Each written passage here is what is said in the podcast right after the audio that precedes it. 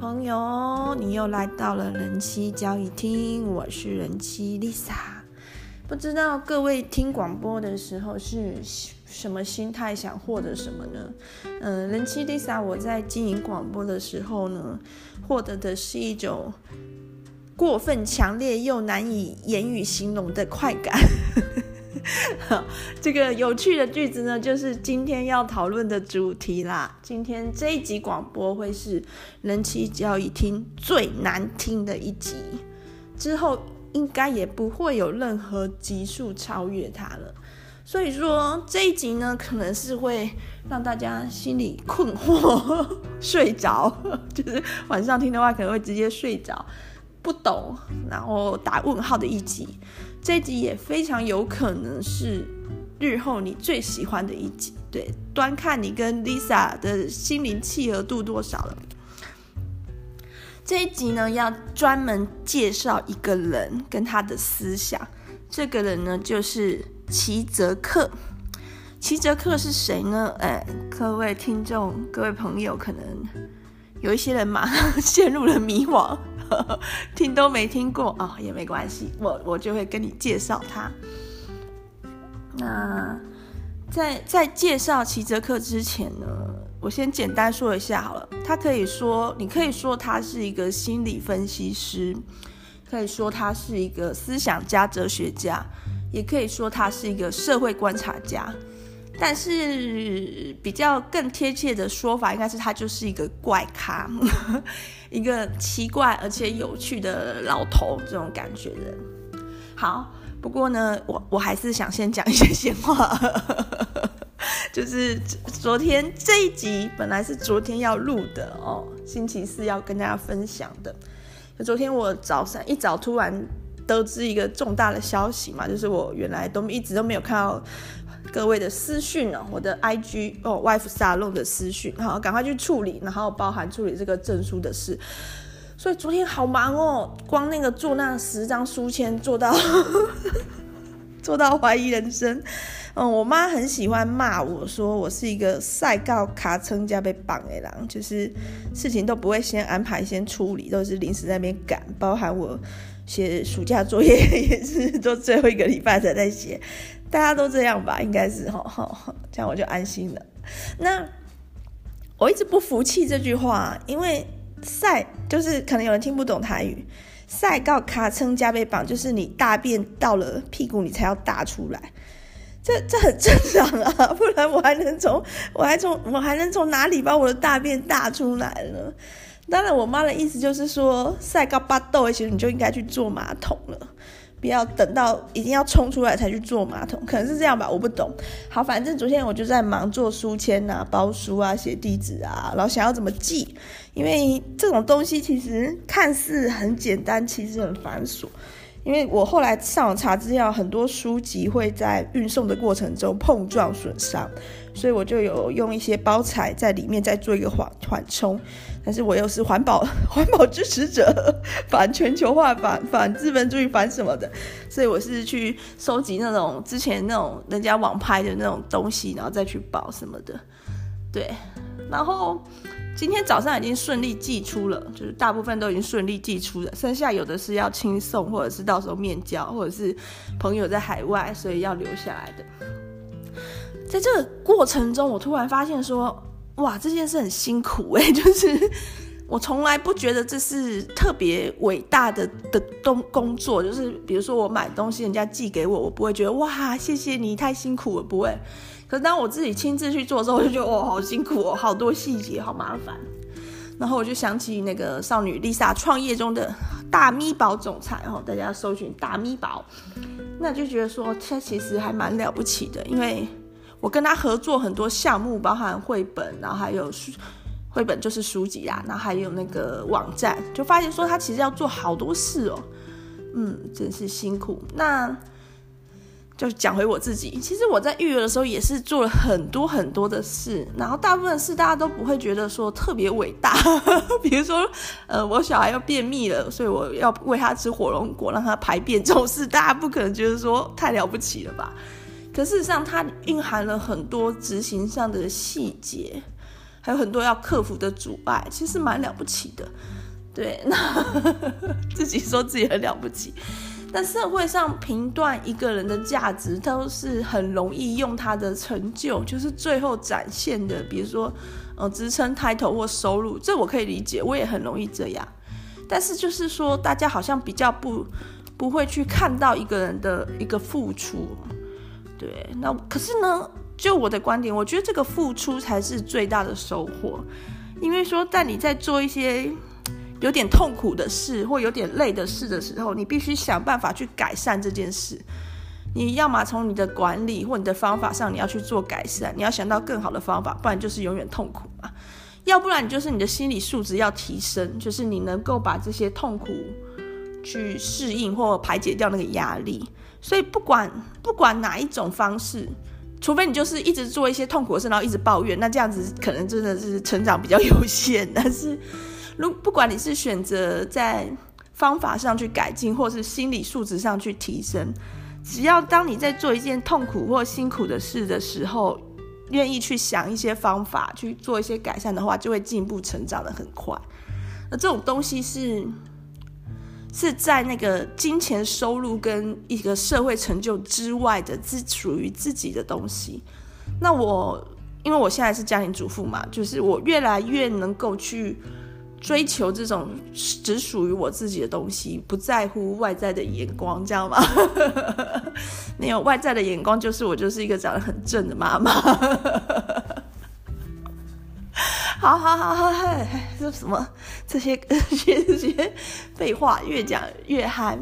然后我今天要讲这个齐泽克的事情，跟这个其实也有点关系，就是因为各位听众可能百分之九十或百分之九十五都在想齐泽克是谁啊，这三个字怎么写。但是如果你之前就听过这号人物的话，你应该会很佩服 Lisa 竟然要讨论这个主题。因为大家都知道哲学家的思想都是非常难理解的，就是说每个字我都看得懂，但合起来到底是什么意思根本就不知道。对，齐泽克也是这样的这样的一号人物。那为什么我还是要做这一集呢？因为其实也没有人想听啊，就是大家可能不知道齐泽克是谁啊，怎么可能会想要听他的介绍呢？大部分听众就是这样，可能从这一集开始认识这位老兄的。可是我为什么要做呢？因为我应该已经有两三年的时间去接触齐泽克的思想了，然后这些东西对我来说非常的艰难，但是我还是很有兴趣的，想去看能不能了解更多更深入。这个过程中我觉得是有一些收获跟心得的，我不敢说我是这方面的专家，但是这件事情，研究齐泽克这件事，确实也是带给我这种呃，过分强烈且语言无法形容的快感。对，那我今天做这集广播呢，就是一个自我的挑战。为什么呢？我很喜欢的一个演讲，最喜欢的一个演讲就是呃甘乃迪的登月演讲。那我不知道这里有多少朋友是接触过，还是一个比较偏向旅行部落客时代的我，就我我也有过这样的一个时期，在世界各地跑来跑去写文章的时期。如果有曾经接触过这个时期我的朋友，应该都知道这篇演讲，就是在我每一篇文章几乎都会把它拿出来讲一下。哦，这是甘乃迪总统一九六一年的登月演讲。那登月这件事呢，其实美国当时并不并不是很赞同，就是说因为这件事后来证实要花掉六十亿美金，六十亿美金，然后为了去月亮上啊，去月亮上干嘛呢？事后我们看起来去月亮上也确实是很多余，蛮蛮多余的举动，然后在月上还留下很多的垃圾，就是它带来的一个科学的突破，我觉得是其实不那么大啦，就我来看。那当时候的美国也觉得说，我到底为什么要花一堆钱把太空人送去月亮上，而且太空人可能在送去月亮上之前或在月亮上或下来的时候就死了，他们都是精英耶。那所以甘乃迪就发表了一个演说，改变了全体美国人的想法，就是好像是 Why do we choose to go to the moon？对，英英文英文英文版的演讲稿不在我手上，呵呵，大概是这样的 title。 他就说，为什么我们要选择登就是去登陆月亮，不是因为这件事简单，而是因为这件事很困难。甘乃迪就这样直接说，因为在做这个困难的事的时候，我们必须不断的去就是加强自己的能力，包含我们的技术，包含我们的沟通。因为当我们去做这件事的时候，我们接受了一个困难的挑战，然后我们要证明我们可以做得到啊。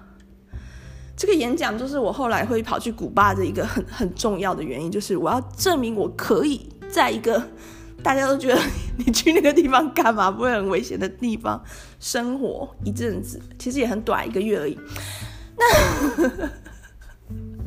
对，但是这里面的一个精神就是说，我想借由挑战这件事去提升我的能力，包括那时候还有学西语哦，很憋脚，不过后来发现说，这个西语系西语系的人不太介意你的西语好不好，你你只要是一个年轻美眉漂漂亮亮，他们就会 Linda Linda 的一直叫你，就是一直来跟你搭讪，你你西语讲得很破，英语讲得很破，什么其实都都还是很吃得开啦。对，但但有些女生会觉得超可怕的，这群男是怎么回事，我蜂拥而至。所以说女性朋友要去这种比较拉丁的国家的时候，呃，心理建设要做好啊，如果之后要去可以来问问我啦。好，那今天要讲齐泽克也是同同样的概念，就是场诺在我的广播生涯里面都尽是讲一些我觉得很容易去阐述，大家也很容易听得懂东西的话，那就没没有什么没有什么意义，因为我这广播我也没有要赚钱或什么，所以说那我干嘛呢？但是如果在这一系列广播里面陆续去讲到一些我自己也觉得好艰难的概念，而且我借着这个讲的过程中重新去整理那个逻辑，甚至有办法让大家听得懂或去喜欢去接受的话，我就会觉得那那我没有白做这个广播了。对，嗯，好，准备好了吗？要接受挑战了吧。好， Lisa 我还是都很很 nice 的，我不会突然丢出一系列的专有名词使各位痛苦不堪、哦、都会都会循序循序渐进的。然后在在介绍齐泽克这个人的时候，我们先了解他的全名，他是斯拉沃热齐泽克，他是斯洛维尼亚人。那如果你去看他的名字的真的写法的话，你会觉得很有趣，就是首先我不知道怎么念，就是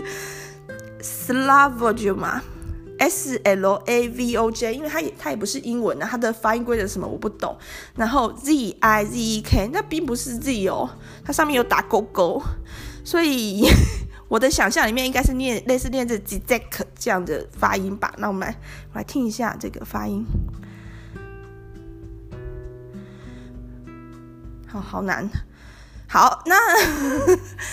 那反正我们就叫他齐泽克就可就可以了，大家也都是这样称呼他。那斯洛维尼亚这个国家在哪里？其实它是一个好小的国家，它只人口只有两百五十万人。它以前是南斯拉夫里面的一国。那它的地理位置呢，就比较好理解，其实就是在意大利的东边啦。那在欧洲的分界里面算是中欧，但是因为它曾经很长的时间被划在南斯拉夫的这个共和国里面，所以它其实整体的文化或表现上来说是更倾向南欧一点。对，那南南斯拉夫共和国对大家来说可能也是一个历史上或者是地理上比较陌生的名词。简单的来说就是说，呃，斯洛维尼亚曾经有很长一段时间是被共产党控制的，这这么去讲，就是在二战之后，那南斯拉夫共和国跟苏俄的关系就是有和有离这样子，并没有那么像东欧一些国家被苏俄影响的那么深，但整体还是一个共产党的共产的体制。那一, 一直到一九九零年，好，斯洛维尼亚正式脱离南斯拉夫共和国成为一个独立的国家。可在这之前呢，南斯拉夫的共和国还有斯洛文尼亚就是属于比较富裕的地方，当然跟我们认知的比如说、呃、德国啊法国啊英国这种富裕的西欧不一样。它但是呢如果你跟俄罗斯啊波兰啊捷克啊这些地方比的话，南斯拉夫或者是斯洛维尼亚都是相对富裕的，而斯洛维尼亚又是整个南斯拉夫共和国里面最富裕的国家。那我们的齐泽克先生就是在这个这个状态下一九四九年的时候诞生在斯洛维尼亚，所以呢他的生长环境大概是一个、啊、虽然是共产，虽然是非民主，虽然是集权，但是并没有到真的非常贫困，而是一个相对富裕的。而且在那时候的斯洛维尼亚就是在教育啊医疗很多方面其实照顾人民照顾的不错的，然后汽车的普及率是三分之一，那个年代搞不好比台湾人有钱，就是你知道啊虽然是一个比较共产政权的国家，但是生活程度文化水平都不错。那这个齐泽克先生呢从小就很喜欢看电影，在共产主义国家诶我其实也去过北韩共产主义国家的人都非常喜欢看电影，我觉得啦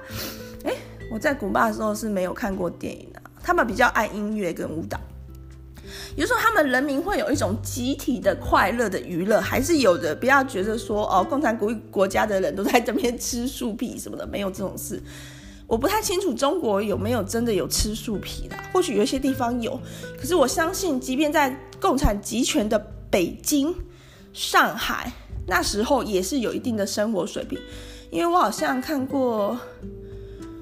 那个以县长里面有一篇耿尔在北京有讲到一些他们的生活，就没有我们想象中那么惨，但农村或是更贫困的地方可能是很惨，对，但是也必须了解到台湾对于共产主义社会的一些描写有一些可能是比较丑化的。好，那这个齐泽克他就是在这样的一个成长环境下从小就对电影有兴趣，然后他们家的人就是、呃、经济台经济条件各方面的栽培也不错，他就投入了这个研究。那他的好像是不知道是硕士论文还是博士论文吧，那时候一直没有办法通过，然后因为他写的东西就是一些让大家有点有点看不懂的东西嘛，然后我记得那时候是国家还要求他说要去修改他的论文，必须把他的论文里面加入更多对于共产主义的探讨跟批判，才要让这篇论文过。对，但过了之后呢也没有给他工作就是说他在斯洛维尼亚的时候其实没有没有混得很开，对，然后他后来好像是去法国发展，然后在法国就是拜师拉冈主义的门下。拉冈主义又是啥呢、哎、拉冈其实是雅各拉冈这个人呢，他是法国的一个精神分析师，然后他有一些称号可以帮助我们更了解他，就是他是法国的弗洛伊德，然后他是最接近哲学家的心理分析师、哦、听到这些称号你大概可以想象一下雅各拉冈是一个怎样的人，就是讲话没有没有什么人听得懂，然后又很喜欢扯一堆有的没有的欲望什么的抽象的比喻的什么的心理分析师，大概是这样的人没错。那雅各拉冈最有名的就是他的三界论，就是人有一个想象界，然后有一个象征界，接着会有一个现实界。对，就是说小朋友他一开始的时候他是处于一种混沌的状态，然后慢慢的他会想象他跟妈妈是一体的，因为他跟从肚子里生出来之后就被迫跟妈妈分离，之后他会用镜像的方法从别人身上想要找到自我。那这个这个想象界呢有点像是你的内心世界的的外在投影，或是你跟周围世界的关系。那象征界呢就是比如说像一些规则符号，这些都是雅各拉冈认为的象征。最难理解是现实界，就是雅各拉冈以为的现实跟我们以为现实其实是不一样，这点很妙，就是我们的现实就是说椅子就是椅子，这不就是现实吗？ Oh no， 这个是象征就是椅子它被取了一个名字，所以它叫椅子，这是一个象征。然后现实是什么？现实是一种难以言说的混沌状态，就是这这些人都很喜欢玩这个难以言说难以用文字形容。那、呃、雅各拉冈最主要的工作还是在做心理分析，就是分析一个人的心理状态，包含你从幼儿怎么成长这样吧吧。那因为他的东西有一点点难懂，所以会有一个呃雅各拉冈学派，有一群人在继续继续去探讨雅各拉冈的研究，那怎么应用，包含雅各拉冈对欲望的解释，那这样子对。然后后来呢，这个齐泽克就是拜师于那时候好像是。好像是拉冈的一个，我不知道是儿子吗，还是相关的亲戚门下继续学习。所以齐泽克他的言论里面受雅各拉冈的影响非常的深。那很就是对这方面略有研究人在看齐泽克的一些论述的时候，都会觉得说，哦，有拉冈的影子这样子。然后又必须再讲一个人，就是雅各拉冈他的论述呢又受黑格尔影响非常的深。那黑格尔又是谁啊？这一整整整个那个广播就充满了各位朋友们心中的一个问号，就是谁啊？他老兄那个黑格尔的名字就超长了，我就不讲了。一个德国的一个哲学家，黑格尔的系统哦，没也没有比较好理解，就是起码对我这个理科理科文盲来说是很难理解。但是黑格尔他的一个辩证法，他如何去阐述事情的方法为世人所深深称道。所以从从黑格尔以下，他影响了很多的人，包含雅各拉冈，包含了马克思，很多思想家后来都受到他的辩证法的影响。后人把他的辩证法整理成三个步骤，叫做起、反、合，就是你会发现哦，很多都是三三个条件、三个步骤啊，因为人对三这个数字有一种难以言说，但又非常强烈的迷恋。对，那起、反、合又是什么意思呢？就是一件事情先有个开头。接着它可能带来一些负面的影响或者一些反对的力量，然而最后这件事情又会有一个有一个结束，这样子达到一个可能达到了一个标的，或者是平和下来或什么各种可能呀。那个这个叫什么？黑格尔就是用这个起反合的辩证法在试图解释人类的历史或很多事情。然后黑格尔有一些名言，就是会让人家觉得说，哎，你真是一个聪明的人，你讲的应该是对的吧？虽然我听不太懂在讲什么。比如说，我最喜欢的黑格尔的一个名言是：建筑是固体的音乐，音乐是流动的建筑。对，我最喜欢这句话。这句话的德文不知道原文是什么，我这样翻不知道好不好，因为我完全不会德文。但是这句话的概念刚好是我们这些理科人都很能理解的，就是数学就是科学里的音乐符号，音乐符号就是情感上的数学。对，大部分的理科人应该都能理解我在表达什么，就是你你怎么去唱出一段歌，你需要音符啊，你怎么啦啦啦啦啦噜噜噜噜，你怎么表示这东西，你一定要把它写成乐谱，让任何看到这个人的时候，他就会啦啦噜噜噜噜噜跟着唱出来。数学也是，你怎么去描述说一颗苹果掉到地上的过程，你一定要写出一些方程式来让大家懂啊。你怎么去描述热力学？所以说，大部分的理科人应该都都可以了解说数学跟音乐之间的连结。而建筑这个东西其实它就是数学跟美感的结合。我觉得就是说，如果你是一个不懂数学的、呃、不懂一些结构的，你不可能盖出好房子，你房子会倒掉。可是如果你也是一个没有美感的人，你的房子当然会很坚固，但是也不好看啊。对，那这个东西我就会觉得很有意思。那黑格尔他的想法是一个所谓的唯心论的想法，只有心，唯唯有的唯心论，不是违背心理哦，是唯有心理的想法。也就是说，他认为人类本来就知道一些事，就我一出生我就知道，这个跟柏拉图的想法也有点像。就是说，为什么这个世界会变成会变成这样？其实人本来心里就知道一些事，那我们自然的一定会变成这样的那种感觉。然后外在的东西很多都是因为人的心理的这些东西的一个投影，或是具体，或是必然的演变。这个唯心论很有趣的就是，后来马克思不是提出了唯物论吗？对各位是不是已经完全迷失在这些思想家的洪流里，不知道自己飘到哪里了？大家就这样随便飘吧，好像在宇宙中间随着 Lisa 声音飘来飘去啊。如果是夜晚听到这则广播的，就就安然的入睡吧，我接着的语调一定会放缓的。这件事就很有趣，因为 Lisa 我做广播做了半年多，那我的一些想法或立场跟大家有时候是有一些出入的。很意外的是，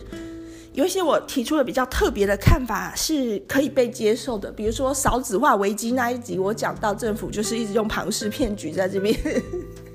欺负我们，然后现在竟然还有脸叫女生多生小孩，这个这个有一有一点奇妙的立场，其实非常非常多人表示支持。然后比如说我认为要做环保你就必须更自私一点，这种的其实也是意外的有很多人支持。当然呢，有些人支持，有些人在某些事情上也会完全的持不同的看法，这是非常正常的。我早就知道了，就是说我的最要好的几个朋友都跟我不是同一种人，就是比如说、呃、在德国的黄大美女，她是一个超级宇宙无敌工作狂，我从来没有看过有人这么爱工作的，我不懂为什么。然后那时候我们要出去玩，我们还要先去接她，因为她在加班，就觉得为什么啊，就是你为什么要加班，就是她是一个连假的第一天呢。那但是他他看我也会觉得天哪，怎么会有工作这么混的人，而且为什么没没都可以找到那么轻松的工作，他都从来都没有做过这种工作。呃，那这已经这么轻松的工作了，我还可以这么混啊，到底是怎么办到？他也是这样子觉得我很不可思议，但是这完全不影响说我们会去成为朋友或什么。也就是说大部分我的朋友组成里面都跟我是不太一样的人，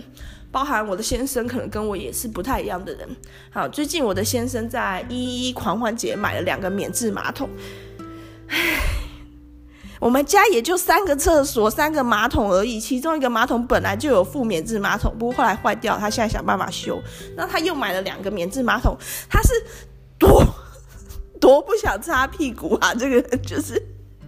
到底为什么啊？我不懂，而且我觉得根本不需要买免治马桶，你就用水冲就好啦，就拉拉莲蓬头过来冲就好，这不是我们家吗？或者是你就走去里面冲一冲嘛。我像我帮我小孩洗屁股呀，你浴室就在马桶隔壁啊，我不懂不懂。然后他也有点难过，因为他确实就是买又在一一一的时候买了两个免治马桶，他就问我说我会不会瞧不起他，因为他又堕入了资本主义的陷阱。我就跟他说不用不用，千万不用这么想，因为你从来你从来没有走出过资本主义的陷阱过啊、哦、你没有又堕入了，你一直都在里面。对，那就是说我我当然是反资本主义，我当然是希望你不要在那边买这种垃圾，不是不是说垃圾，买这种虽然会带给你很大的愉悦，实际上是在消耗地球资源及制造更多可能会制造更多垃圾 的, 的消费行为。我当然心里是这么想，但是这可能主要还是约束我自己，而不是约束旁人，因为我更希望我的先生幸福快乐啊，所以你买了就买了吧，买了就用吧，打算一个送给公婆。好，因为我们家真的不需要那么多免治马桶啊，我我我们家三间厕所，我一直希望大家上一间就好了，因为你厕所上就会脏啊，就是我就要扫啊，我真不要。好，这是题外话。所以说，那比如说像少女 Lisa 跟我也是很多地方意见都蛮不合的，正常正常，因为人人是会互相，人有的时候会跟自被自己很像人吸引，可是有的时候人就是会也是会去喜欢接触跟自己不一样的人，去扩展自己的知识想象力嘛，对不对？如果每个人都一模一样，那不是也还蛮恐怖的嘛。然后对，但是我就会我就会更希望说他快乐就好，就是说那我的朋友是工作狂或工作很混，还没有遇过很混的，好像只有我这在这个世界上就要一直混混的过日子。不管他是怎样，我更希望就是说他可以快乐，他可以找到他自己的平衡。那如果说啊，大家听完 Lisa 的广播有了一些感触，有了一些想法，然后就改变了，那我当然是觉得这是我的荣幸。但是如果大家听完 Lisa 的广播有了一些想法，觉得 Lisa 完全讲错，那也是我的荣幸。怎么说呢？因为比如说像马克思提出唯物主义，就唯就是只有，唯物就是物质的发展其实是、呃、人类的一个社会演变的关键，这样的唯物主义跟黑格尔的唯心论，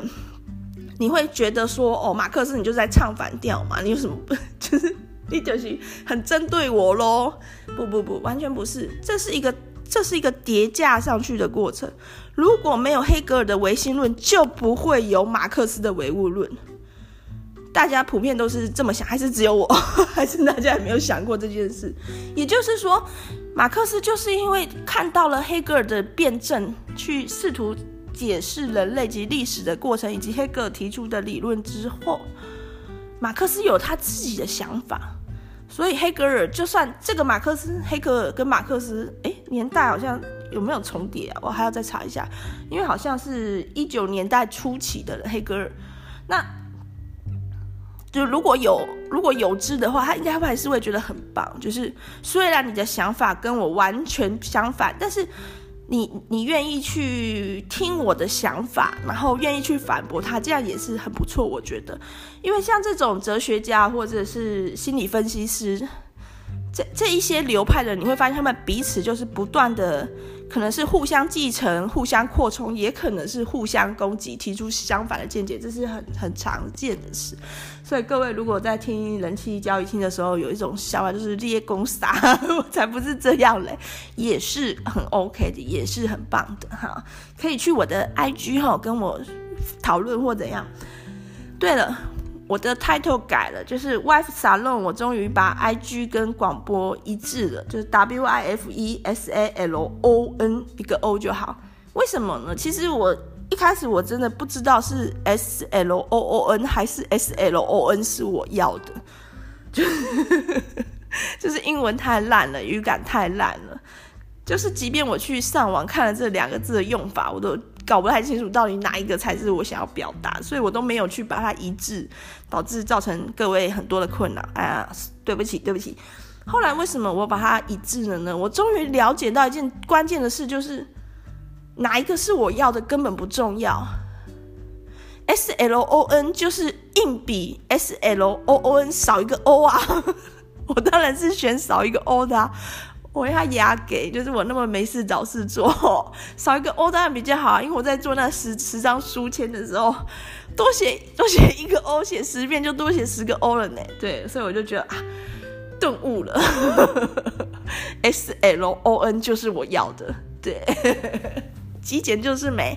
好，那 那, 那各位已经在这个洪流中迷失了嘛？已经从呃齐泽克讲到雅各拉冈，讲到黑格尔，黑格尔又讲到马克思，他可以回来了。就是你把雅各拉冈跟马克思哈写在笔记本上，然后各画两条线哈，往中间画，下面画一个箭头，齐泽克就可以写上去了。就是集集这两者之大成。对，那集这两者之大成，同时也就集黑格尔之大成了，因为雅各拉冈跟马克思都是也是大量的引用以及受黑格尔的思想启发的，就是这个欧陆的思想系统啦，简单就是这么说。对，好，回到齐泽克这个人本身哈，他的他的他的思想呢，其实。可以说有深度吗？事实上我觉得是有点混乱，也就是说他的很多立场上有时候是有一些跳动的，他一定是反资本主义的，跟我一样，可是他对共产主义的态度在不同的论述里面有时候会让人有点迷惑，那似乎是支持某一种比较纯正的共产主义而极度排斥现在的中共政权，似乎是这个样子。那他这个人为什么会风靡全球？有，其实有风靡全球、哦，就是他个人常常在欧洲、美国巡回演出、哦，演讲、出书什么，是有风靡全球的哦。当然，台湾地区、亚洲地区的支持者可能就不那么多。那为什么呢？齐泽克这个人的魅力是什么？我先讲他一个极有魅力的事件。好，他在二零一三年的时候结婚，好像后来也是离婚了。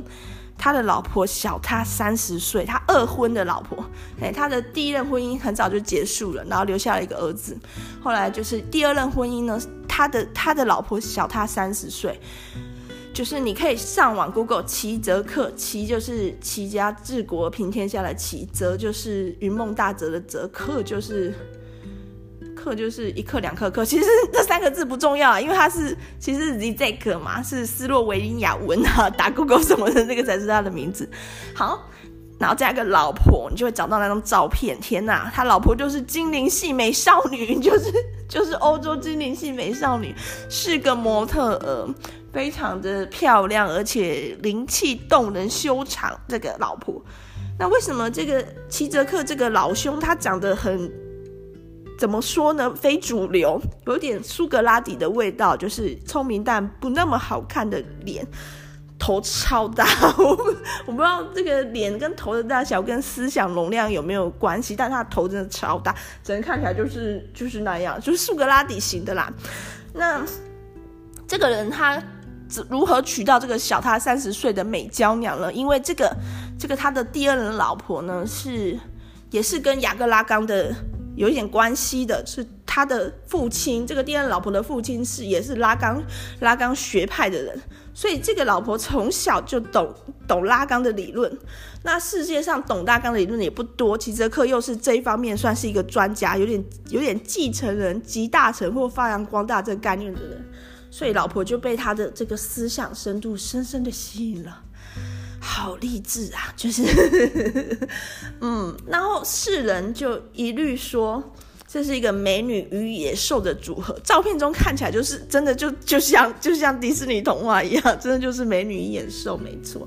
然后很多人很白目，记者还去问请问齐泽克你对于这个美女与野兽的评论有什么看法？齐泽克说，我太生气了，你们怎么可以讲我的老婆是野兽呢？对，那这里就看出来了齐泽克的魅力，就是为什么他，当然他本身他的学术上可能有 很, 很多值得探讨研究的地方，那他真正魅力在于他很狂啊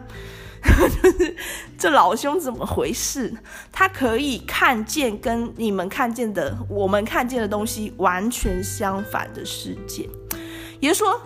一样啊，我们大家都活在同一个世界里嘛，我们一样都可以看到世界各国发生的事，但是他有他自己的观点。有时候看到同一幅画的时候，好像他眼中的画的色彩、笔触什么，跟我们根本就是不一样的东西。这样的概念就让人家觉得哦，好迷人哦，这个人是不是超级聪明，或者是超级奇怪，也有可能。好哦。这样子好像就已经经过了快四十分钟了，我要开始讲了。现在才开始，天哪！好，我要引述齐泽克的某一篇演讲的开头的笑话来开启这个话题。齐泽克最让人称道的就是他很喜欢讲笑话，有时候还是讲黄色笑话，他的笑话都不好笑哦，就是我有去调查过了，我不知道怎么会世界上有这么无聊的笑话。但妙在妙就妙在他讲完这个笑话之后，他可以带出他要讲的主题。好，所以接着我这篇论述，他是他的论述，我的算是一个把它整理简化后，叫做没有东西比有的更重要，这也是我一直心里深信的概念。好，这个笑话是这样的，齐泽克先生讲笑话，大家如果去看过他的影片的话，他讲的就是一个南斯拉夫的英文就是很用力，然后发音很奇特，然后会有很多不存在的 K， 因为我发现斯洛维尼亚里面好像对于这这这这这这可可可的音好像很多，要很用力去发，所以说他有时候一些英文字明明就没有那个 K 的结尾，他还是可以发出 K 的音，对，但是不影响啦，因为我们可以找到有中文字幕的影片，对。好，那开始哦。他一开头就跟大家，齐泽克就要跟他讲一个笑话，就是有一个人他去咖啡厅，他要点咖啡，然后他就跟服务生说：“请给我一杯鲜奶油咖啡，不加鲜奶油，谢谢。”好啊，这个服务生就跟他说：“啊，先生，不好意思哦，鲜奶油咖啡卖完了，你可不可以改点一杯鲜奶咖啡，不加鲜奶呢？”好，这就是这个笑话。哎，有有人笑出来吗？就是有笑出来的哈、哦，请去 I G 上留言。好，怎么可能笑得出来啊？到底笑点是什么？但是妙就妙在齐泽克就问大家了。所以一杯鲜奶油咖啡没有鲜奶油，跟一杯鲜奶咖啡没有鲜奶是一样的东西吗？嗯，那如果是鲜奶油咖啡就是所谓的维也纳咖啡，那鲜奶咖啡其实就是所谓的拿铁，我们说的拿铁。然后这两者这两杯咖啡去掉了它的咖黑咖啡以外的元素之后，它们是一样的东西嘛？那我想很多听众诶都是很迷惘吧，有听众作答了嘛？作答出一样啊，就是黑咖啡啊，去掉上面的东西不就剩下了就是黑咖啡嘛？希泽克会告诉你不一样，这两个东西完全是不一样的。你不能把没有的被去掉的看不见那个东西忽略掉。什么意思呢？他举一个例子，今天巴西嘉年华哦，大家就上去跳舞哦，哦跳得好辣哦。这时候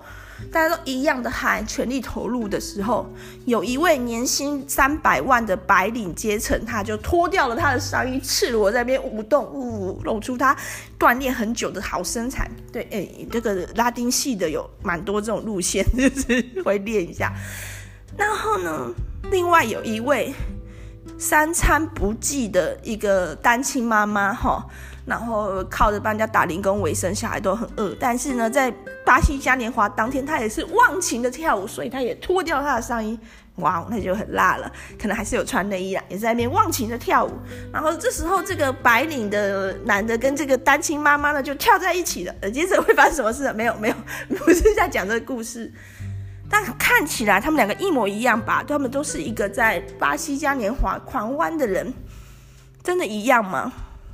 过了这场嘉年华之后，他们会过着截然不同的生活。这场嘉年华对他们的意义会是一样吗？他们为了这场嘉年华放弃掉的东西是一样的吗？他们在这场嘉年华中得到的享受是一样的吗？所以，如果我们不能去看见没有的东西的话，其实我们完全就不能看见这个世界的真相啊。嗯，有有懂吗？有有赞同吗？哦，没赞同也没关系。好，我要讲的这个论述，你就会发现说，希泽克这个人很有意思，包含他一开头讲了一个不好笑的笑话，之后讲出他心中真正想讲的话，这种论述方式呢？还有他否定你原本的认知，这种论述方式是我一直很想学的。就是说，我觉得你讲一个人家就就已经知道的事，然后人家就说对对对，我也这么想，那要干嘛呢？最好是讲一个人家本来不知道的事，而且他本来可能是觉得是相反的，可当你讲出来之后，这个人就觉得说，哎，对耶，好像是哎，其实是这样没错，哎，或者是我如果能讲出他心中他自己内心深层也没有意识到的东西的话，但其实这是他也藏在他心中的东西的话，我就觉得哇，这样的论述就很有价值。那各位听到这里，有对这个希泽克老兄有兴趣吗？如果对这个希泽克老兄，哇，他今年七十一岁嘞，有兴趣的话呢，请不要去看他的书，哦，就是可能会崩溃，就是。他的书非常算是在呃思想界有名哦，应该也算畅销嘛，我不知道。但是他的书有时候你光是听那个书名，你就会觉得天哪，他在写什么？你可以去看他的 YouTube 影片，他有一系列影片，首先就是《变态者电影指南》，这个 YouTube 上完全可以找得到哦，就是。就是全部的内容还有繁中字幕都找得到。变态者电影指南是什么？就是说希泽克从小就很喜欢看电影，然后在他在看电影的过程中，他了解到电影是一个不可思议的东西，电影是人类心中的欲望的一个算是投影嘛，电影是比真实世界更真实的东西。嗯，然后电影里面也充满了各种，比如说弗洛伊德里面的一个心理分析的内容，很多电影里面都有这样的一个隐喻。我我我蛮能赞同这个想法的，因为我也是发现说，一个人他喜欢看什么样类型的电影，几乎就揭露了他是一个什么样类型的人。就是电影好像是把我们一种最私密的东西具现化了。然后齐泽克还认为说电影它没有办法提供给我们什么，有啦，有娱乐啦，但是电影它其实在形塑我们，电影教我们怎么去渴求，怎么去有欲望，像 A 片哦呵呵 ，A 片是毒药。齐泽克有一篇文章有讲到，现在 A 片已经完全腐蚀了人类的内心，就是说我们已经没有办法好好的做爱了，我们都是在做爱的时候，我们都是在自慰。什么意思？就是说我们已经被 A 片形塑出很多的幻想跟欲求，那不是我们本体的，那是 A 片看多了之后形塑出来的。然后我们在跟别人做爱的时候，我们再去实现这样的一个幻想。可是理论上来说，本来我们人跟人就是发生关系的时候，是应该更真实的去面对它，而我们现在只是把它当成像是一个充气娃娃，或是自慰套，或是按摩棒这样在使用，满足我们心里的想象而已。对，那他那在那篇论述里面，齐泽克举的例子就是有一些 A V 演员，他必须先看完 A 片，他才能上场。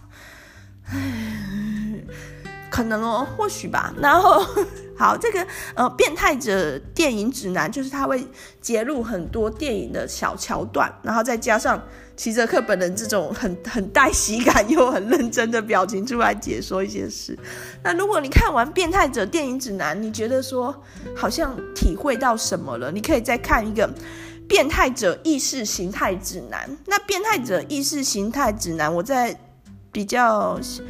就是 YouTube 这种西方的片源里面我没有看到，但是在中国的一些什么哔哩巴拉嘛，还是哔哩哔哩还是什么的之类的影片的平台上找得到全部。那其实它是完整的一集，可能原本可能要两个小时，但是它里面会切成很多小影片片段，你可以看一下看一下看一下看一下齐泽克想讲什么。那我觉得齐泽克想讲的东西真的很很妙。比如说在意识意识形态是齐泽克的成名作，他的嗯轰动世界的那个著作就是在讨论意识形态。那现在他还是一直在讨论意识形态，所以我们会以为意识形态是使我们看不清这个世界的原因。比如说韩粉韩粉的支韩国瑜的支持者，哦，我没有没有没有没有我没有呃尊重大家的政治立场，或者蔡英文的支持者，好，这样子这样有平衡了哈。各自的支持者会因为自己自己一个带意识形态的眼光而看不清楚这个世界，然而齐泽克不是这么想的。这个世界本身就是一连串意识形态的展现。每一个东西都是，比如说我们接受的教育，然后告诉我们说，哦，受教育，然后让你学更多，这样变成一个有用的人，其实是资本家他希望能够有一些，嗯，识字的，可以阅读操作手册的，或者是服从度高的，可以融入群体的劳动力为他所用。也就是说，你要的不是拿掉意识形态去看真实的这个世界，而是你必须看懂这个真实世界的隐含的各种意识形态。像是比如说民主政治是一个专制集权的笑话，这样子什么意思呢？齐泽克在斯洛维尼亚刚独立的时候有参与选举，那时候选举要选出一个好像是总统四人众之类的，我不太清楚他们的制度。然后齐泽克代表了某一个党去参选之后，他拿到第五名进不去，就是要选四个，然后他第五名这样子。然后他后来觉得说这很很刚好，因为如果他当选，他一定也辞掉那个职位，因为他根本就不信这个民主制度。好像提供了我们很多选择，那我们可以去发声，发表自己的看法，争取自己的权益，投给支持的候选人，好像是这样。但是在齐泽克的观点里面，这只是一种专制政体的另外一种展现而已。也就是说，在这个民主政治里面，我们根本没办法选给我们喜欢的候选人啊。就比如说，嗯，蔡英文跟韩国瑜两个我都不喜欢啊，这样子。对啊，那我要选那个人，他又不知道在哪里，他是谁。但是我有一个义务跟责任在，我好像必须去从蔡英文跟韩国瑜里面选一个。对，以上是举例啦。蔡英文跟韩国瑜我明显有喜欢某一个人，哦，对，但是我的意思是很多人在这个民主政治下，其实他就是一个被逼着去民主的人，但是这个民主其实也没有给他什么好处，也没有给他他想要的东西，是另外一种专制。但是如果他去批评这个民主政体的话，好像显得他他没有搞清楚状况或者是怎样。我觉得资本主义 也, 也像是这样的一个东西，对我而言就是它里面没有我想要的东西，但是我也不能够去推翻它或批判它，是另外一种的专制。这是在齐哲克的论述里面有的。那齐哲克的论述里面，欲望也是一个非常重要的东西，就是雅各拉冈的整个系统里面的欲望都是一直在被提及的。这是欲望是什么？欲望是原生的吗？欲望是再造吗？那有一种说法，欲望是需求无法得到满足。那在这些齐哲克的概念里面，欲望就是我们在追求的东西，就是说我们不是要欲望被满足哦，现代人是要欲望在欲望在欲望在欲望，就是欲望。也就是说，看 A 片不是为了呃获得一次自我满足式的高潮，不是，是为了看更多的 A 片，看更新的 A 片。最痛苦的一种情况，对于现代人来说，就是欲望得到满足。比如说买一台新车之后，这一辈子都不会再想买车，那就可以。就会痛苦致死。那如果买了一台新车，可以还想换更好的车，或者是像、嗯、我听到有些朋友 的, 的男友就是很想再赚更多的钱，这种欲望叠层上去更深的欲望，就是欲望就是一步一步的阶梯，使得我们可以一直走在欲望上的欲望，才是现代人所想要的欲望。而这种东西是被形塑出来的，就是被资本主义的大量的广告、意识形态的言语跟文宣，让我们去堕入了这个陷阱里面。然后当然这是一种欲望啦，那性欲也是在不管是拉冈或者是齐哲克都会必须不断的去提及的东西。那我觉得他就是一个诚实的老头子，但是但是我觉得这样看世界有一点危险，就是因为以他的观点，他常会觉得反正大家就是想怎样想干嘛这样子。可是被他想象那个对象真的是这样吗？我觉得这一点还是可以打个问号。我可以肯定是他是这样而已，我就是会去娶三小他三十岁的模特啊，还说人家是野兽。对，嗯，好，陷入了一个沉思。所以说，我会很喜欢这样的齐哲克这样的一个人或他的论述。我不能保证我对他的解释都是正确的，有一些可能是我自我的延伸，或也是我自我的投射。也就是说，你难以去界定真实是什么。如果去除掉想象，去除掉象征，真实还在吗？就椅子，它没有一个名字叫椅子，椅子也没有我我认为的好看或不好看的话，那个椅子还是在那边吗？那它又有什么意义呢？所以在这个过程中，对于齐哲克来讲，真实是一个能去反映出你的想象跟象征的东西，是能够去凸显这样的东西的一个存在。好，那我来讲一下一个比较特别的概念，就是呃、嗯，超我、本我、真我，哎，是吗？是，等一下，我查一下、哦、哪哪三个我哈、哦？是自我还是什么？等一下，等我，哎呦，好逊哦 ，Lisa 好逊。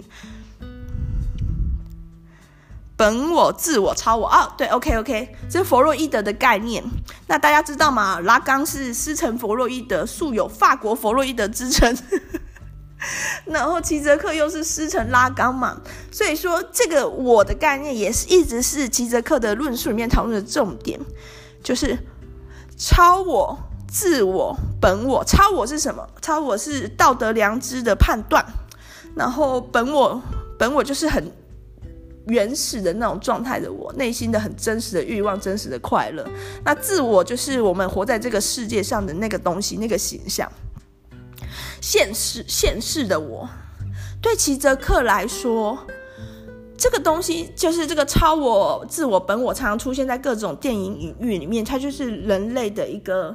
内心世界会有的状态。这三者是互相关联的，就是每个人的超我、每个人的自我、每个人的本我都是互相关联的，也是互相牵制的。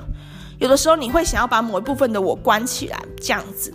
那超我是什么意思呢？就是一些很崇高的东西，比如说女人要经济独立哦 ，Lisa 快点去工作，屁，我才不要了 ，Lisa 我很本我的，我才不去。然后自我就是我们真实生活中与人家相处的，比如说有人是会计师，有人是律师，你有一个工作，你照顾谁？那像我是一个全职太太，这就是非常的自我的部分，跟这个社会关联的。本我就是像小朋友那样子，想吃就吃，想生气就生气。所以情况会是这样的，比如说一个夜里面，你的超我跟你说哦，你要一六八断食哦。啊对，最近发现，哎，因为我终于收到听众的朋友的私讯了嘛，就发现哎，有一个广播节目叫听音辨位哦，有提到 Lisa， 谢谢谢谢，她提的时间很短哎，我觉得好像几秒而已，但是竟然有听众因为听了这个几秒的介绍就来听 Lisa 的广播，好感谢听音辨位的连男哦，谢谢谢谢，好好哎，我要讲啥？我我要讲超我、自我跟本我啦，那。在齐泽克的眼里呢，超我是一个永远没办法被满足的，就是他的那个道德价值观是无止境的批判、唠叨型的人。哦，我我太了解这种人了，我生活中也有这种人，这种人都会让我觉得呃，这个概念我是尽量避免一切道德、一切来自超我的批判，我都不想接受，我都不听好。为什么？因为你没有办法满足啊。那有些人是很爱这个的，就是他就是认为说我们就是要不断的求进步嘛，精益求精，看更多书，然后很怕自己被时代淘汰，然后或者在道德上严格的要求自己，也可能严格的要求别人，这就是超我的那个部分。那自我的人就是会好好的活着、啊、可能也会很热衷于买股票、投资理财哦，装潢家里、买新车，这种人就很自我的人。很本我的人就是像很喜欢跟小朋友玩的，很喜欢做一些奇怪的事。本我是一个嗯快乐又没有想太多，同时带着一点原始的善与恶。就是如果是很本我的，很本我就是假设想象这是一个三层楼的房子哈，那超我就是最上层，然后自我就是中间那一层，然后本我就是地下室。你不能一直都是在本我，就是 Lisa， 如果我只只想玩乐，做一些有趣的事，不想承担任何责任，至少我要去寄书吧，我承诺是我要做到吧。对，呃，我很本我的想法就是好累哦，对，但我还是去做到，因为如果是很本我的人，他是没办法独立生活的，就会像我的小朋友那样子，原始的快乐，原始的冲动，很很很笑，很哭哭哭笑笑，然后没有办法把自己照顾好。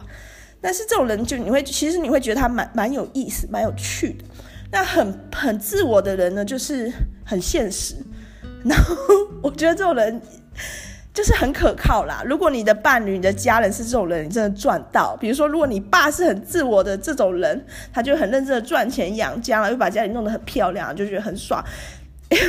语言太粗俗了，会觉得很开心，然后可能还留几栋房子给你呀逼哦，这种人其实是蛮不错，但是他也会有点烦，有点无聊，因为你知道吗？现实生活的琐事就是这样子啊，可能是我啦，我就我就比较本我一点的人，哦，不那么热衷于这个现实的事。那超我的人，我当然这时候都是我自己的立场，应该听众朋友也有很超我的，就是。一直在追求某一种更高的、更高的价值，对，所以说大家这是都要学习怎么去平衡这三个我，任何一个我过分的庞大都可能会造成你的失衡，就任何一个我都是不可能割舍的，就是 Lisa 我也有崇高价值的追求啊，反资本主义，对，但是如果我反资本主义或者反这个消耗浪费到一定的程度的话，我会很痛苦。我也会活不下去，我的本我也会觉得太受压抑，所以说怎么用一个很好的比例去平衡它，让你的人的整个我是很和谐的、哦、不会说一直在自我否定。那你超我太多的时候，你就是一直在自我否定，当你的本我太多的时候，你就是一直在享乐、哦、当你的自我太多的话，你就是有点无聊的一个人，就是这样、哦、那齐泽克在他的变态者电影指南里面针对这个概念说蛮多的，那对于他的资本主义的批判，他在那个变态者的意识形态里面 也, 也说蛮多的，有空可以去看看啦、啊，当成当成笑点嘛，其实很很有意思，我觉得是很有意思的。那听不懂的就就让他过去，如果整集广播大家都有种听不懂 Lisa 爱讲什么的话，就就这样吧、啊、不要给我负评，还是请去 Apple Podcast 给我五星评价，谢谢哦，我都会看大家的评论跟留言哦。好，拜拜。